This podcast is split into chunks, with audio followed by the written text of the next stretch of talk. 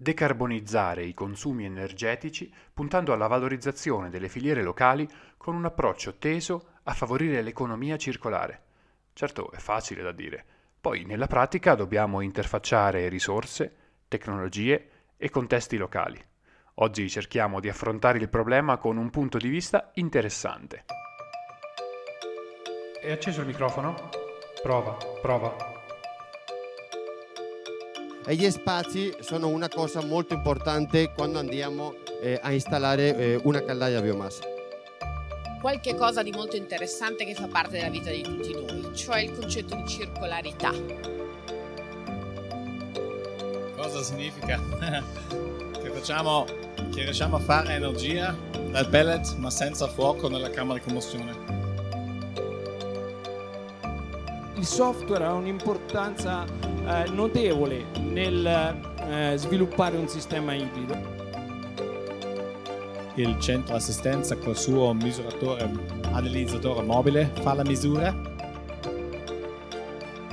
e che ci permette di rientrare in un ciclo virtuoso portando anche lavoro qui e lasciando il denaro qui sul nostro territorio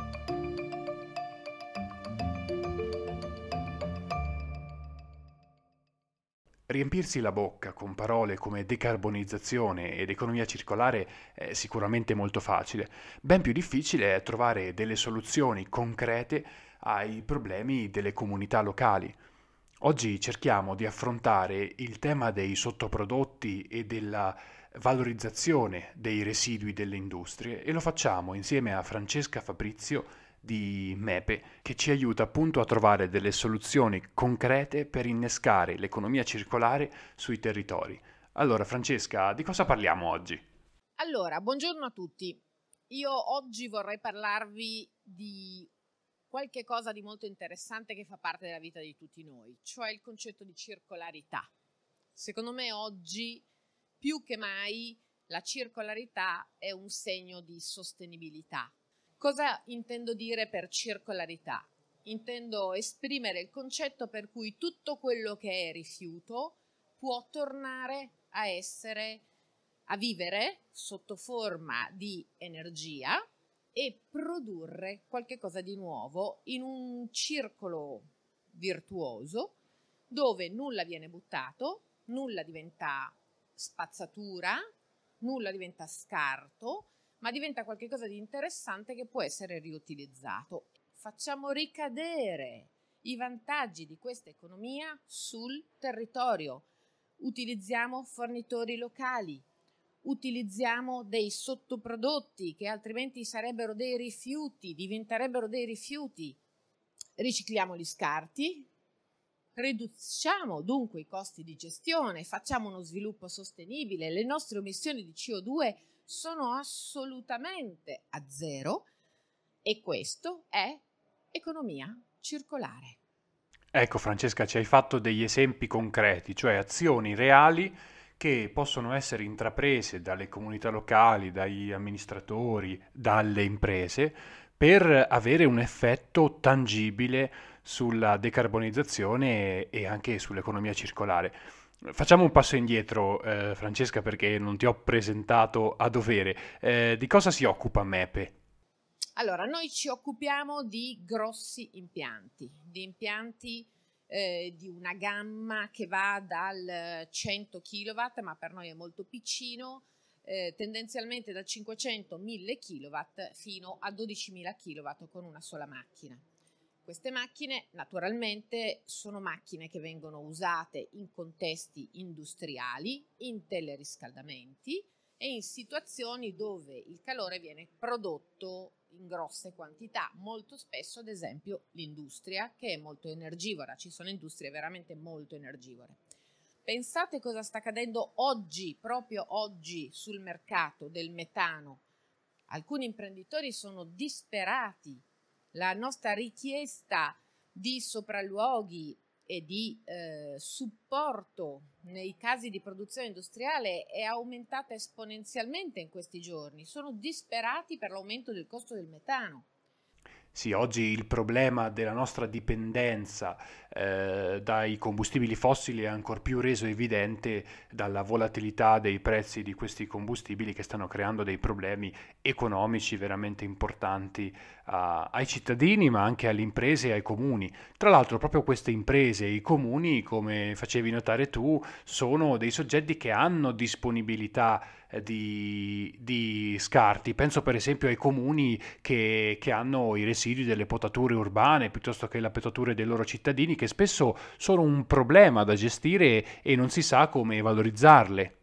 Tutti questi signori hanno degli scarti di lavorazione e questi scarti di lavorazione diventano il nostro combustibile che ci slega da un combustibile che arriva da fuori e che ci permette di rientrare in un ciclo virtuoso portando anche lavoro qui e lasciando il denaro qui sul nostro territorio e soprattutto in quei territori boschivi, montani, che hanno maggiormente bisogno di avere un ripopolamento, di avere un lavoro, di avere un'efficacia e di avere un senso nella ciclicità sostenibile del nostro paese.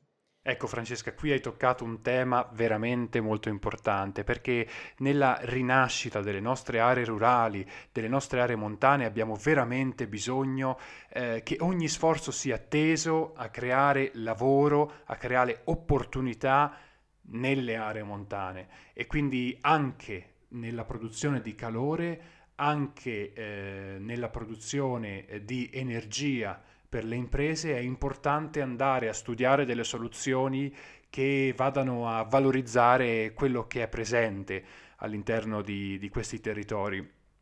E a proposito di quello che è presente, quali sono i sottoprodotti o i residui che possono essere utilizzati per alimentare questa tipologia di impianti? La biomassa non è soltanto legno, non è soltanto scarto della lavorazione del legno, esistono moltissime altre forme di biomassa semi di lino, miscanto, le potature, la segatura, i trucioli, ma poi anche dalle campagne, non lo so, il tutolo di mais, la paglia, i tranci di vite. Abbiamo veramente un'infinità di forme di bioenergia che entrano in quel famoso circolo virtuoso di cui parlavamo prima. Ecco Francesca, eh, qui prevengo magari un possibile dubbio che potrebbero avere i nostri ascoltatori, perché eh, sappiamo bene che queste tipologie di combustibili sono più difficili da, da valorizzare energeticamente, hanno la necessità di impianti con delle accortezze tecnologiche che ne possano garantire l'utilizzo sostenibile. E questi impianti di cui stiamo parlando hanno la possibilità di eh, garantire che questa valorizzazione avvenga nel rispetto della qualità dell'aria? Soddisfiamo assolutamente tutti i requisiti di qualità dell'aria perché come dicevamo prima noi abbiamo la possibilità di filtrare attraverso filtri a manica, attraverso filtri elettrostatici, le polveri sottili che vengono prodotte dalla combustione Ecco, questo altro punto è veramente fondamentale perché eh, ci dà la possibilità di chiudere un pochino questo cerchio eh, che abbiamo fatto anche dal punto di vista eh, della sostenibilità, perché abbiamo detto utilizzando sottoprodotti, utilizzando residui, abbiamo la possibilità di valorizzare l'economia del territorio, di utilizzare prodotti che altrimenti eh, non avrebbero trovato un altro, un'altra destinazione, eh, di eh, creare eh, la possibilità alle imprese di risparmiare sui costi energetici e di mantenere il denaro all'interno della comunità, oltretutto ormai abbiamo la disponibilità delle tecnologie necessarie a garantire che tutto ciò avvenga nel completo rispetto della qualità dell'aria. Io Francesca ti devo ringraziare perché eh, mi hai veramente eh, dato un supporto fondamentale per trattare in questo poco tempo a disposizione un tema molto complesso e spero che in questo poco tempo siamo riusciti a dare un'idea agli ascoltatori delle possibilità che, che possiamo raggiungere andando a valorizzare eh, correttamente eh, e con le giuste tecnologie tutti eh, i sottoprodotti che abbiamo a disposizione sui nostri territori. Ringrazio anche gli ascoltatori che ci hanno seguito in questa puntata e vi do appuntamento alla prossima.